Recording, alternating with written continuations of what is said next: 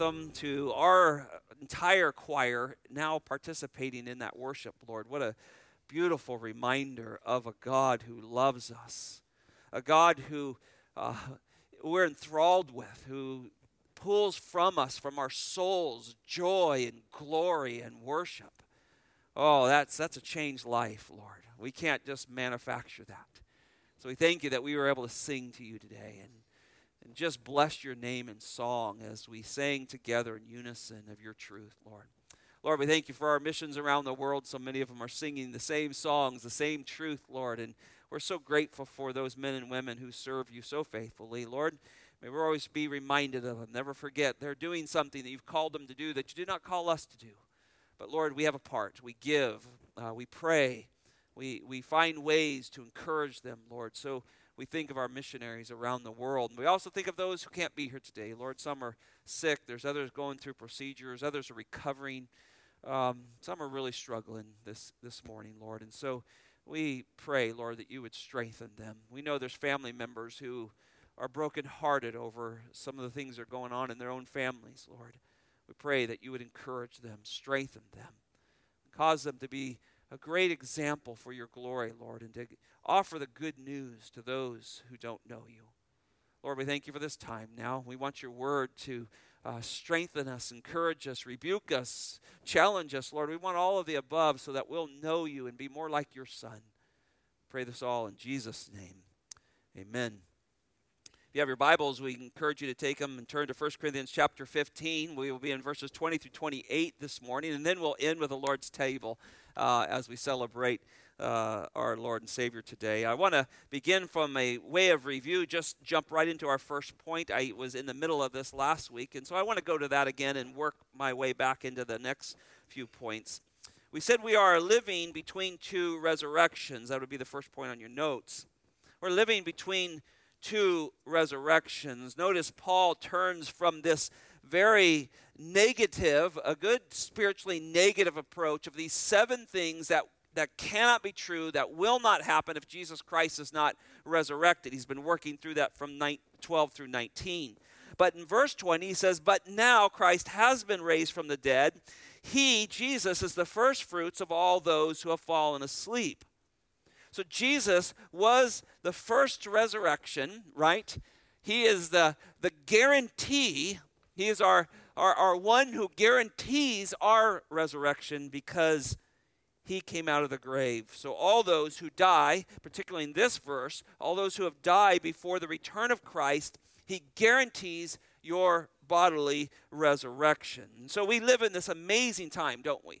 We live between two resurrections the resurrection of the Lord Jesus Christ and the resurrection of all of God's children. We live in a time of great hope. I love that. There's great hope and, and, and death is hard. We talked about this last week. We've had some loved ones go to be with the Lord here recently. But yet, as a believer, we have great hope. We know that there's no separation, there's no condemnation, and there's no separation. So, from death, there is an instantaneous going to be with the Lord. In a, in a blink, you are with the Lord. That's the way the Bible teaches it.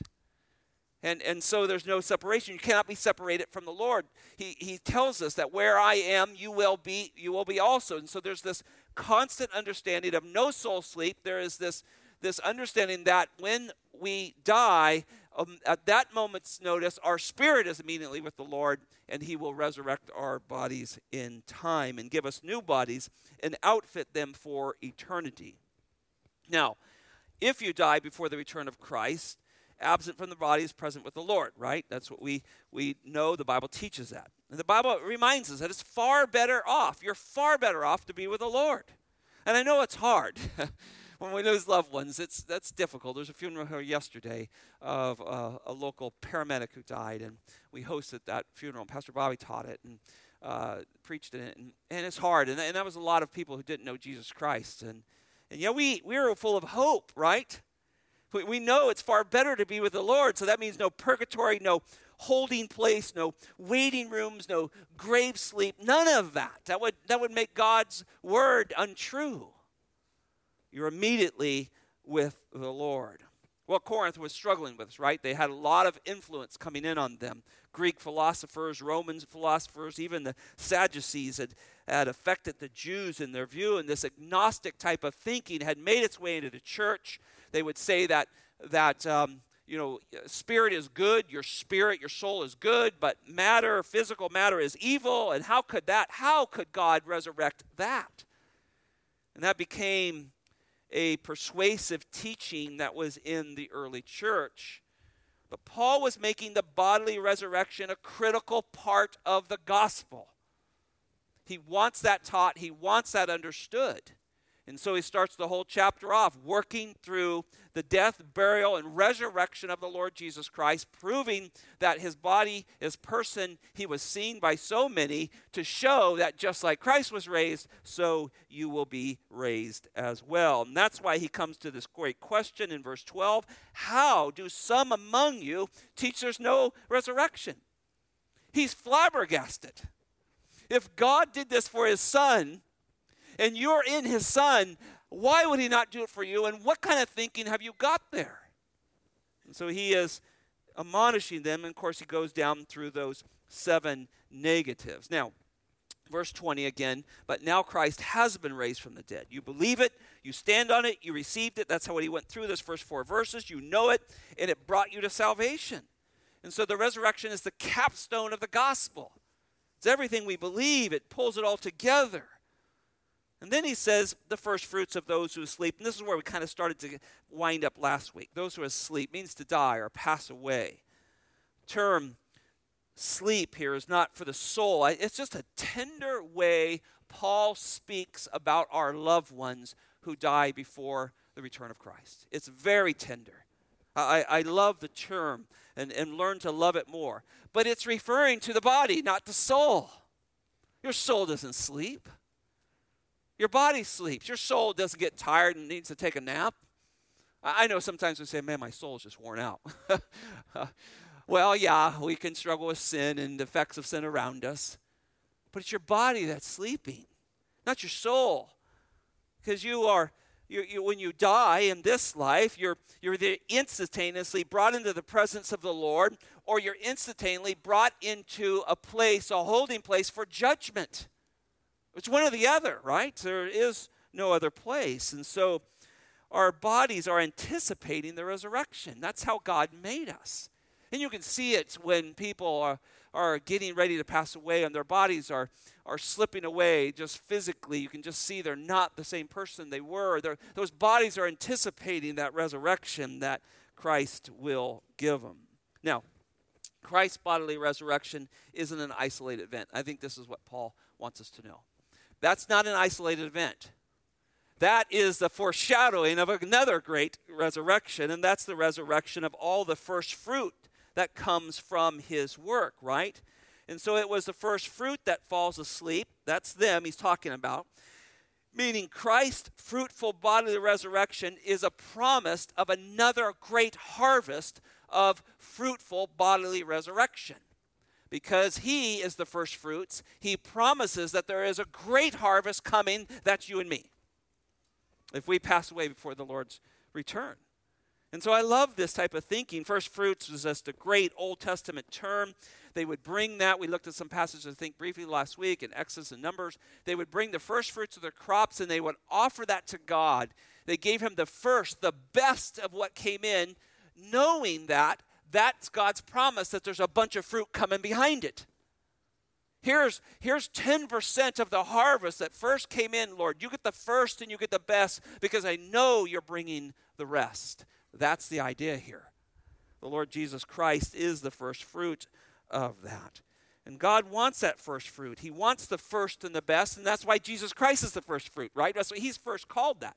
He's the best, He's the highest of quality but he assures us, think about this, he assures us that there is more fruit to come. And so the resurrection of Jesus Christ is a promise of our resurrection, promise of a great harvest, promise of quality harvest, a guaranteed the reality and the quality of ours.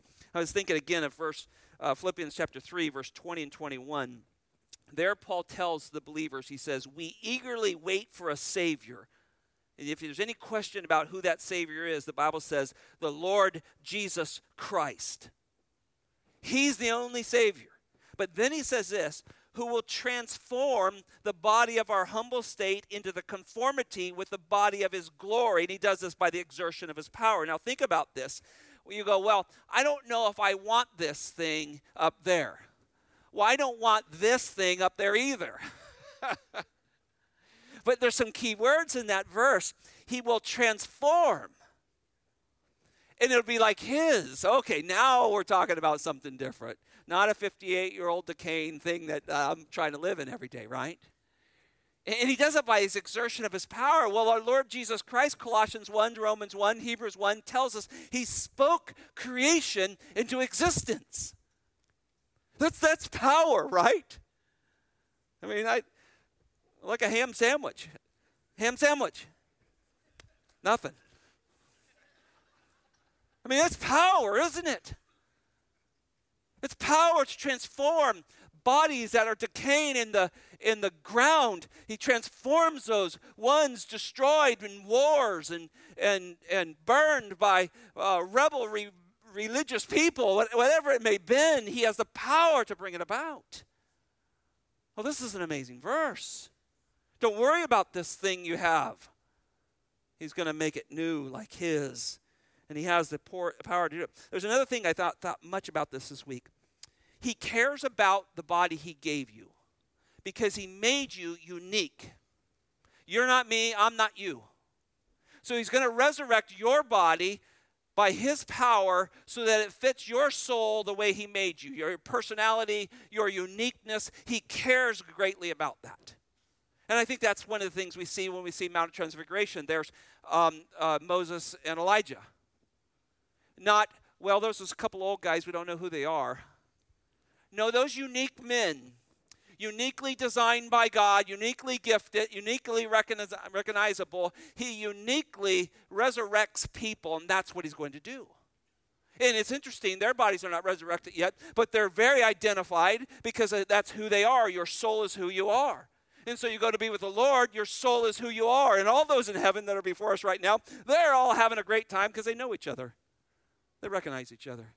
But God's going to give them back their bodies the uniqueness that God made him. It's personal. And I think it's just the kindness of God to make us back. He goes, God, I don't, really don't want anything like this. I really like to be that person. No, no. Be careful. God made you the way He made you. That was His choice. He, he does that. And boy, when He transforms you to be like His Son, oh, that's going to be good. That's going to be great, right? So we love those things. There was others resurrected by the power of Christ in, in his life on this earth, right? But they all died again. They all died again. And somebody asked me not too long ago, well, where were their souls Why Lazarus was in the grave there for a few days, right? Well, the Bible doesn't tell us. But I don't doubt that they got a glimpse of what's coming. I, if I was Lazarus, I'd no, no, no, no, please don't send me back. Oh, there's Jesus. they died again. So this is even greater than that. Far greater than that when we talk about the bodily resurrection of the saints. Christ's resurrection is for eternity. Theirs was just for a momentary life to finish out. Ours will be for eternity. And everything starts with the Redeemer's resurrection. Everything is flowing from the Redeemer's resurrection. So everything we want to know about resurrection, we look to the Redeemer. The Bible tells us a lot about it. Romans chapter 6, verse 9 says, Knowing that Christ, having been raised from the dead, listen to this, is never to die again.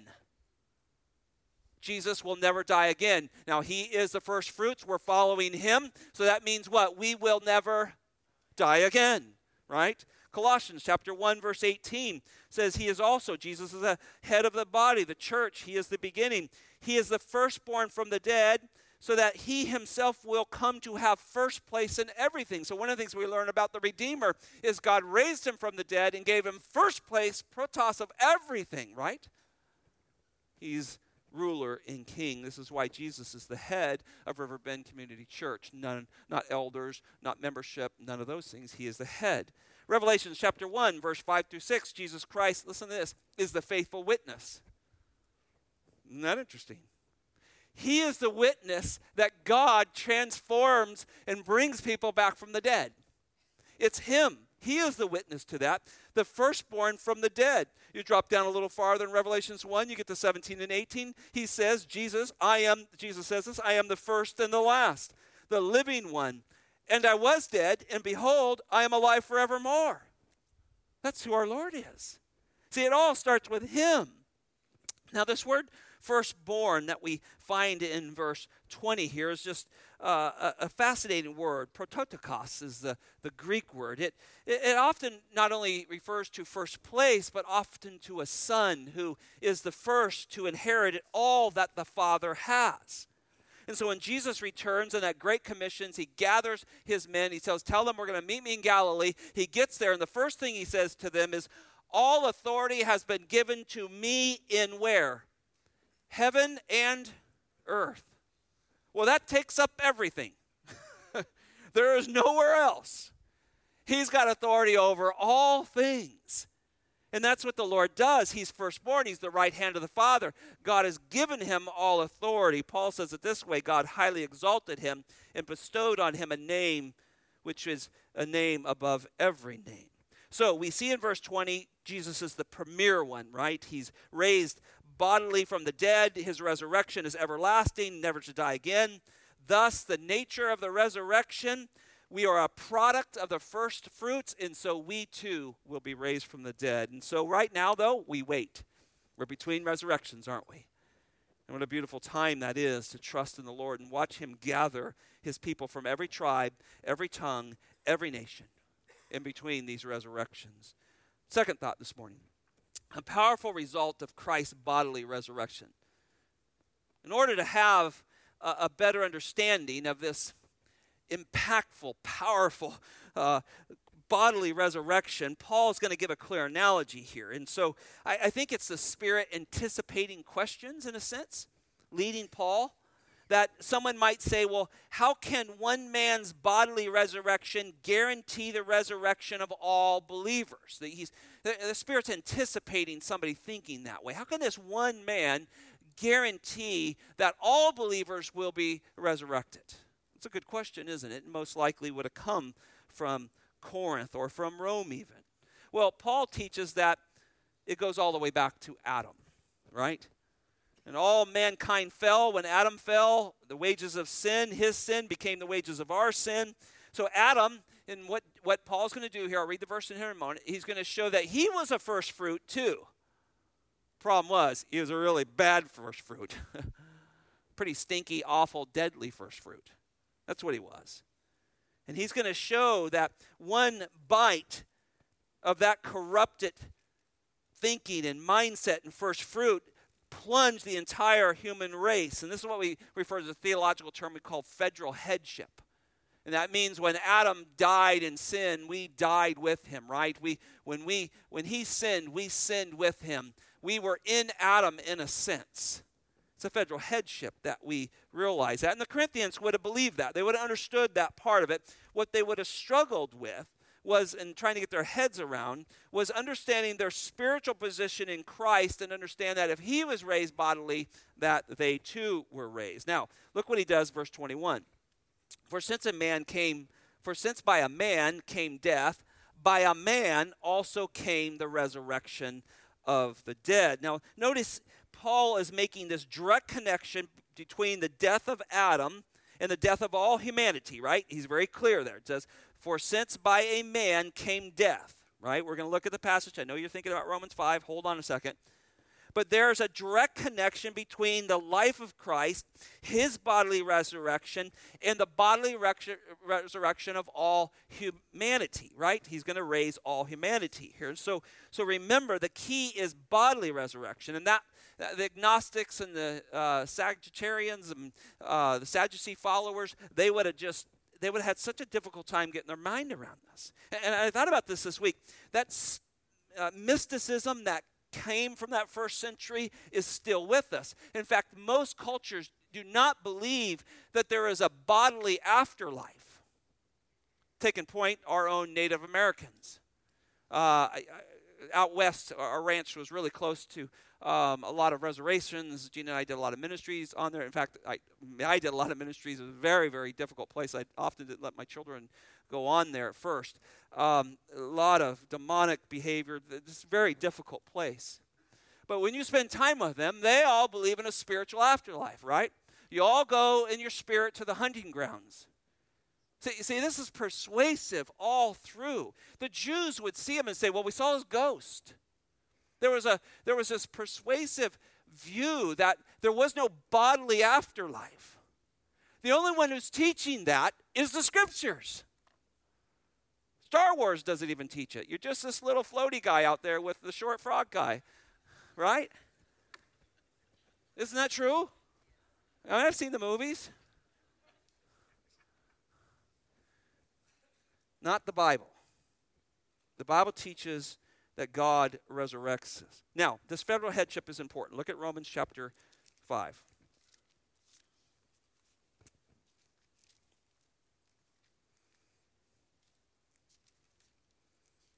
I said frog guy because I can't remember his name. I'm sure somebody will tell me afterwards. Look at verse 12. You think Corinth's the only one dealing with this? No, they're all dealing with it. All the churches are trying to get their mind around sin and resurrection and forgiveness and all of these things. They're trying to understand this. And so Paul writes to the Romans, verse 12, therefore, just as one man sin entered the world. Who's that one man? Adam, thank you. And death through sin. So, what followed sin into that world was death right on its heels because the wages of sin is death. There it is right? And so death spread to all men. Now, that all is important. You should circle in your Bible. That's not some, or maybe people who are raised with pastors as their hus- as their as their uh, fathers or something like that, or you're or you're in the spiritual elite club or something like that. It passed to all people. That little child you have in your hand, that little one sitting next to you, those ones in the nursery, doesn't matter where they are born sinners, just like you and I. David says we go astray from birth. David says he was conceived in sin, not, not the wickedness of conception, but the wickedness that man is conceived in sin. He is a sinner from the beginning. And so death spread to all men because what? All sinned. So fun to kind of watch grandchildren now. They learn the word no really fast. Yes, you got to work on, please, all those type of things. And, and, the, and the parents are working on those things, but it's just innate to them.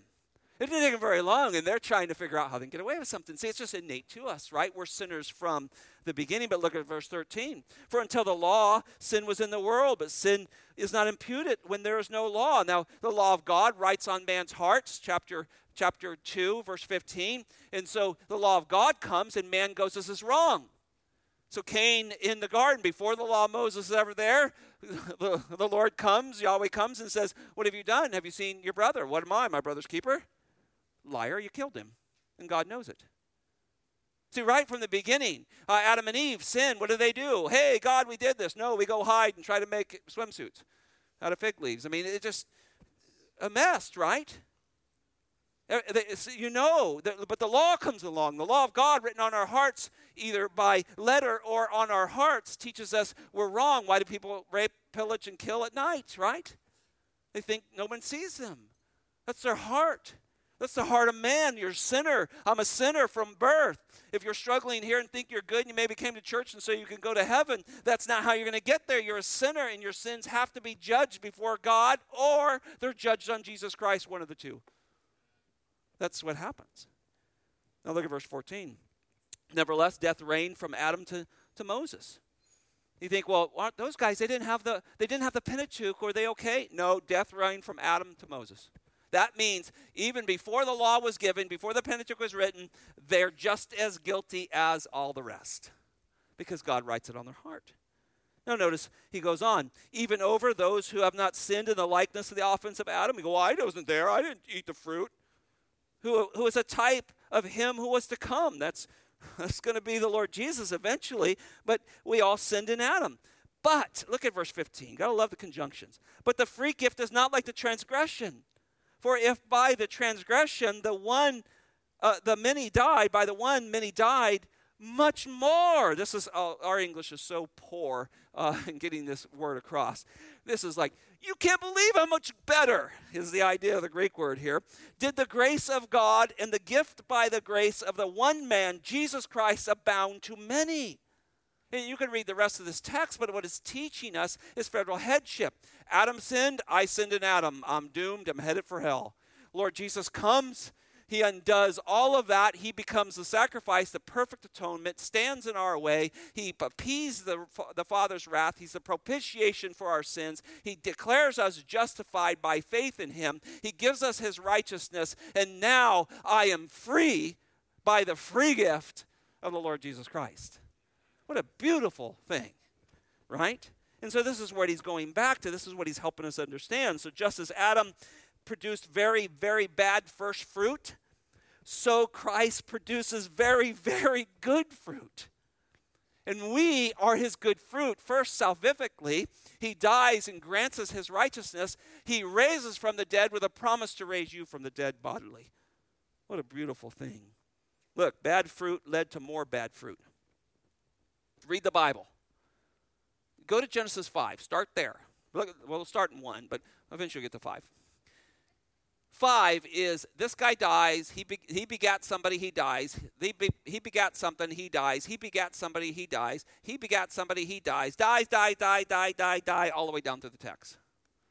People get all, well, you Christians, you, your Bible's just full of murder and rape and all that. Yeah, it is, because that's who we are. And there's a clear teaching in the scriptures that man is wretched left to himself. And we need a Savior. So what do you want to talk about? What, what you want to go to David? We'll go look at his his rape and I'm not his rape, but his his adultery and his murder. You want to go look at that? We'll, we'll talk about it. I have no problem. If you want to attack the Bible, let's go look at that passage and let's understand what it says and let's see how well you do when we put you up against God's word, His perfect word. So we love these truths because they teach us that yes, Adam produced very bad fruit, but Christ, the first fruit, was better, right? More perfect. And, and, and our Lord is perfectly bodily resurrected, promising this great harvest. Now look at verse 22. This back in chapter 15. Um, this is a great just summation, a real perfect, simplistic summation. For as in Adam all died, so also in Christ all will be made alive period. I don't know how you fight that. Well, I just think I'm going to be a sparkly. No. If you're in Christ, you'll be made alive. You're not some sparkly floating around up there. You're the body that God's going to resurrect, just like his son.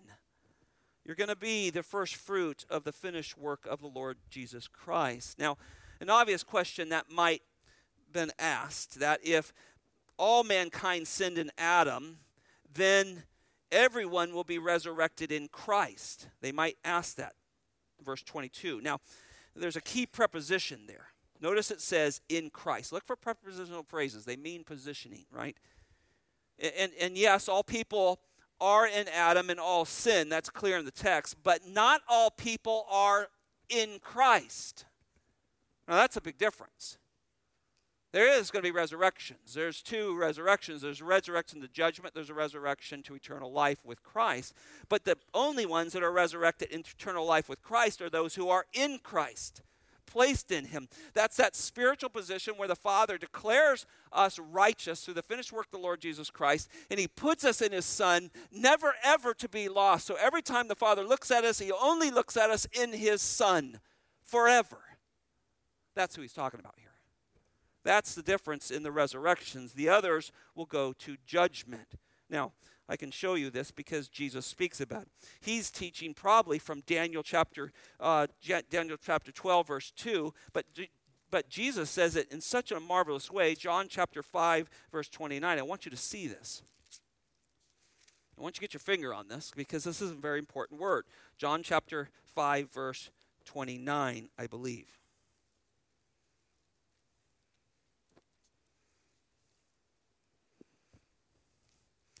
John chapter 5 is probably one of the most profound, deepest chapters in all of Jesus' instructions. I invite you to spend time studying it and walk away, and you'll understand the quality and the essence and nature shared with God that Jesus has. But in this one, he is talking about the two resurrections.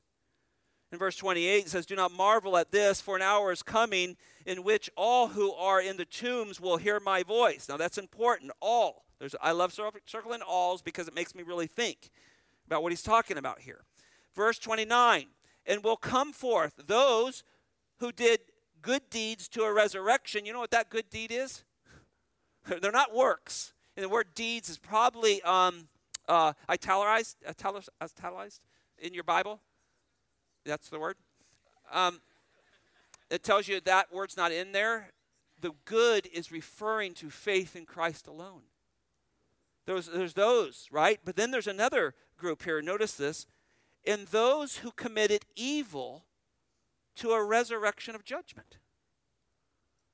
Now, Peter, uh, Paul, in his defense um, in Rome in Acts 25, brings the exact same teaching up. And he, and he, used it to really get the Sadducees all fired up against the Pharisees, and because they were about ready to kill him. And so he throws this little ditty in there about the resurrection, and boy, they start fighting. It's a really fun passage to read. Uh, but but but he's using it to show there's two resurrections in that aspect: the resurrection to those who will spend eternity with Christ, and a resurrection to those who will spend eternity being judged forever. And so, what an amazing statement! So, because God bodily raise the Redeemer. Here's the point He promises to raise bodily all who put their faith in Christ. And that's great news. Now, third thought, and maybe my longest, so I'm going to have to really move here. The doctrine of our Lord's return. Boy, do we get into some fascinating uh, verses here. Look at verse 23 with me. But each in his own order. Well, important phrase there.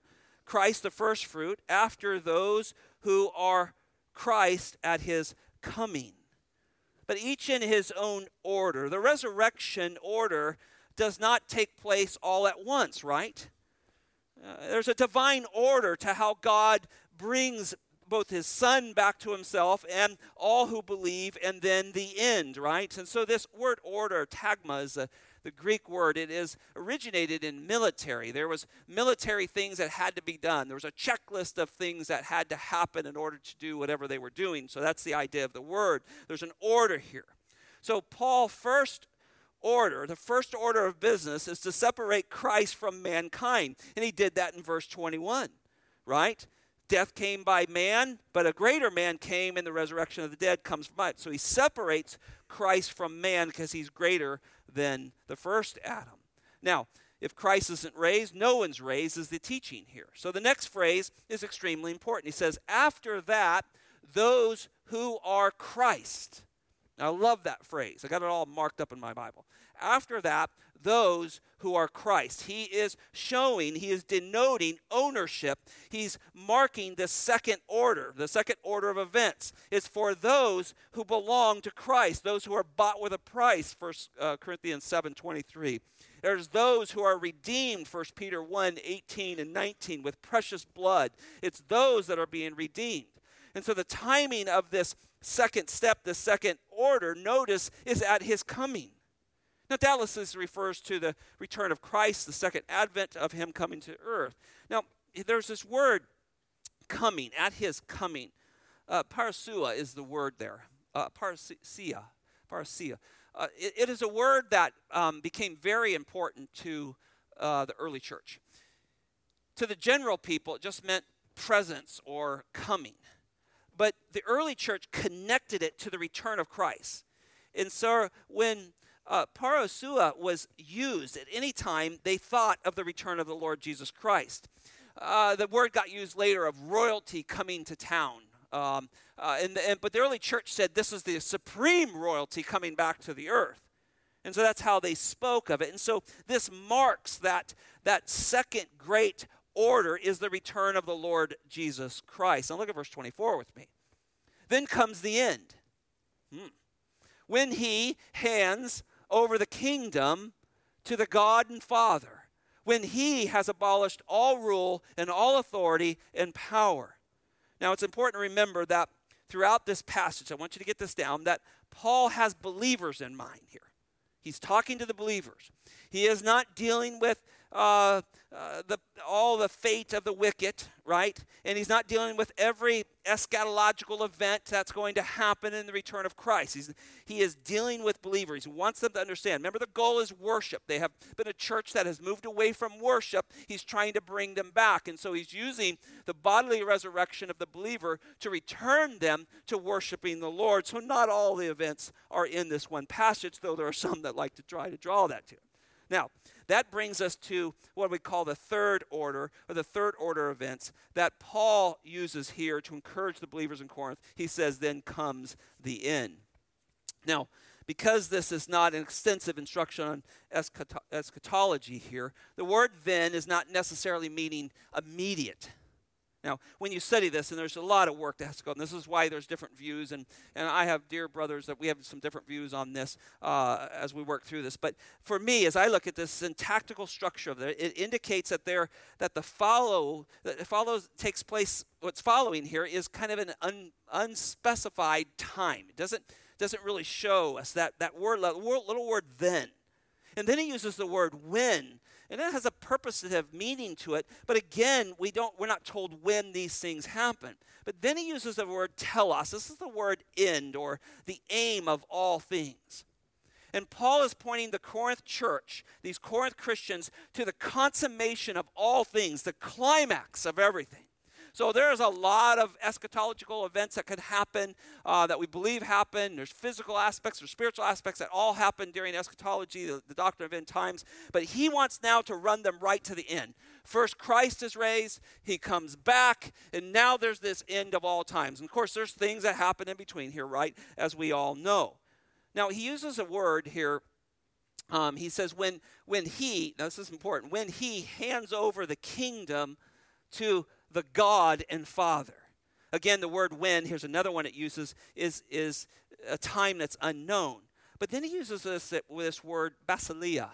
Um, we translate it kingdom, but it, it's, it's a dynamic word. It's, it takes in something more. When we think of kingdom, we, you know, maybe we think of England right now, and there's a new king, I think. Like, I saw something about that. Um, we think kind of physical and, and isolated. This word is grandiose. And you see it in this text when he starts to say he hands over all things. This kingdom of God is, is universal. It's spiritual, it's physical, it takes in all of those things, is the idea here.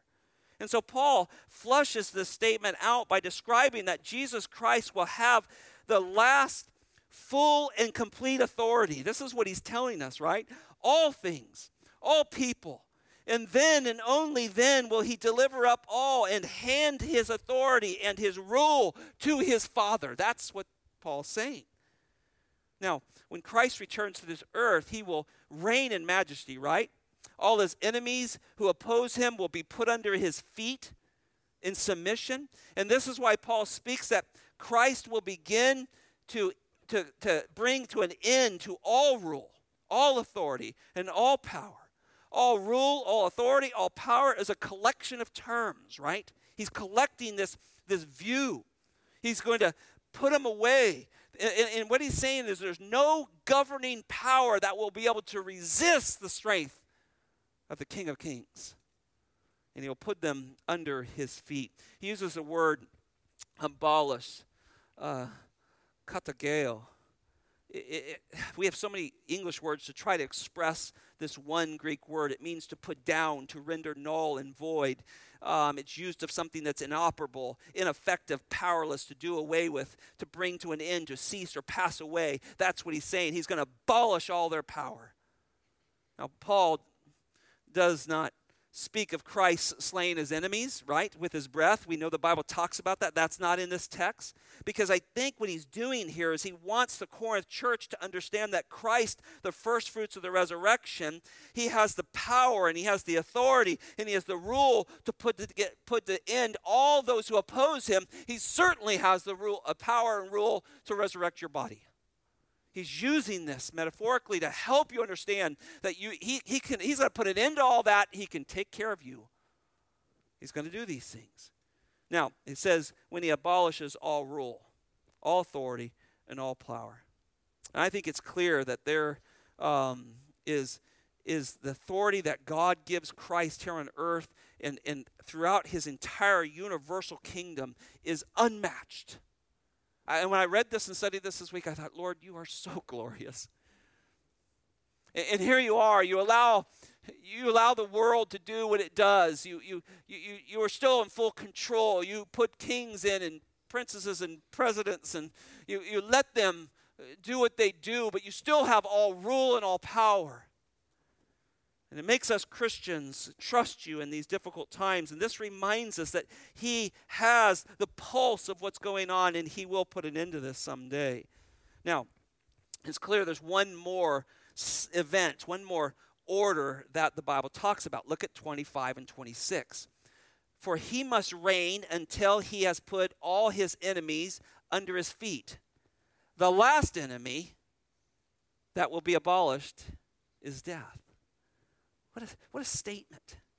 I, I love the word must. I, you know, you know, I'm a wordsmither guy. I mean, I, I love studying the Bible. I love my languages because those little words like that, you kind of just may breeze through that. But when you're studying this to understand the, the intensity of this passage, just little words like must, it, it carries the idea of absolutely divinely necessary.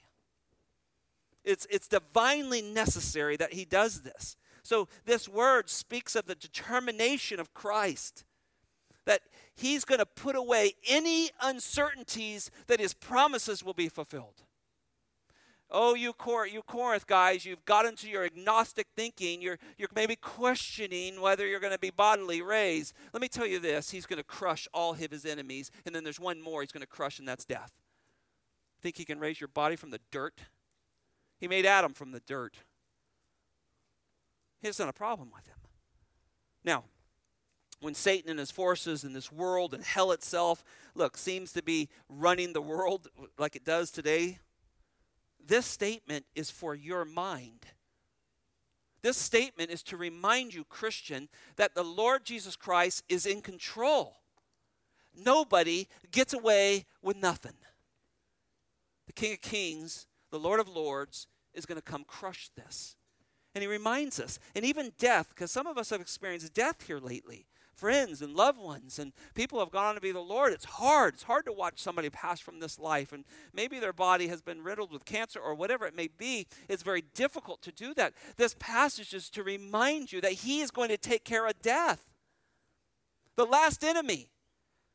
You, you think that China's bad? China's got nothing on death.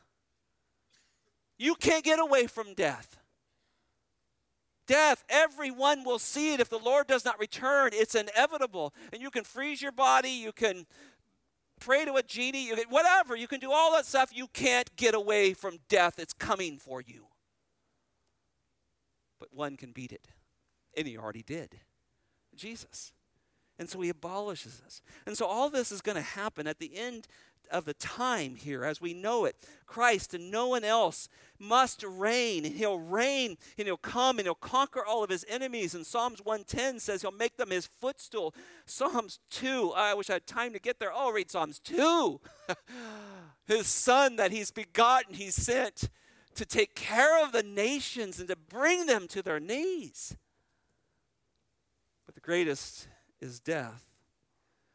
When you think about the abundance of Christ's enemies, what they all have in common, they have death. And so he takes care of what they have in common, so he takes care of them. Verse 26 the last enemy will be abolished at his death. I think death characterizes enemy more than anything. Christ abolishes the agony of death. He already did that for us right? Physical death will be taken care of because he's going to resurrect our bodies. Um, and there is no there is no spiritual death for us to be absent from the bodies to be present with the Lord. We're not no condemnation, no separation. So immediately we go to be with the Lord. But he he what does deal with the agony of death. He he took that away from us, and it ended up in the very first sermon to the church. Peter says in Acts two twenty four, but God raised him from the dead, putting an end to the agony of death. So he took care of that for us. So we don't fear the agony of death. That means the second death. That means hell. That means judgment for eternity. Christians are free of that. Now, now let's let's be careful because people always come in. Well, Pastor, when you when you preach that grace and it's just totally free and and you just receive it, you know, people just say, "Well, I just believe in Jesus and live any way I want." Well, that's a farce. that means you're not saved. We're now slaves of Christ. We were slaves of sin before, right? Are you still a slave to sin? Was Jesus' finished work on the cross not enough to free you from that? Or did you just keep on living in sin and saying, well, grace, grace, you know, live any way I want? You think the Spirit of God is about that? Spirit of God loves Jesus Christ, loves the Word, loves to convict us of sin and bring us to the joyful repentance of sin and walking with Jesus. That's what the Spirit's job's doing. Always spotlighting the Word of God, always spotlighting the gospel in our life. That's the mark of a Christian. Someone who says, I'm religious and I believe Jesus died for me, I'm going to live any way I want, isn't saved. Or at least very, very immature and deceived, and God will soon deal with them. That's our Lord. So we don't fear death. In fact, we love life. And we love life abundantly because that's what Jesus gave us. So live life abundantly for the Lord Jesus Christ. Now look at verse 27. Ben, this is getting interesting. For he has put all things in subjection under his feet. Who's the he there? That's got to be God the Father. Verse begin at 27. For he, God the Father, has put all things in subjection under his feet. But when he says all things are put in subjection, quote, it is evident that he, God, is accepted who put all things in subjection to him. There's an exception here.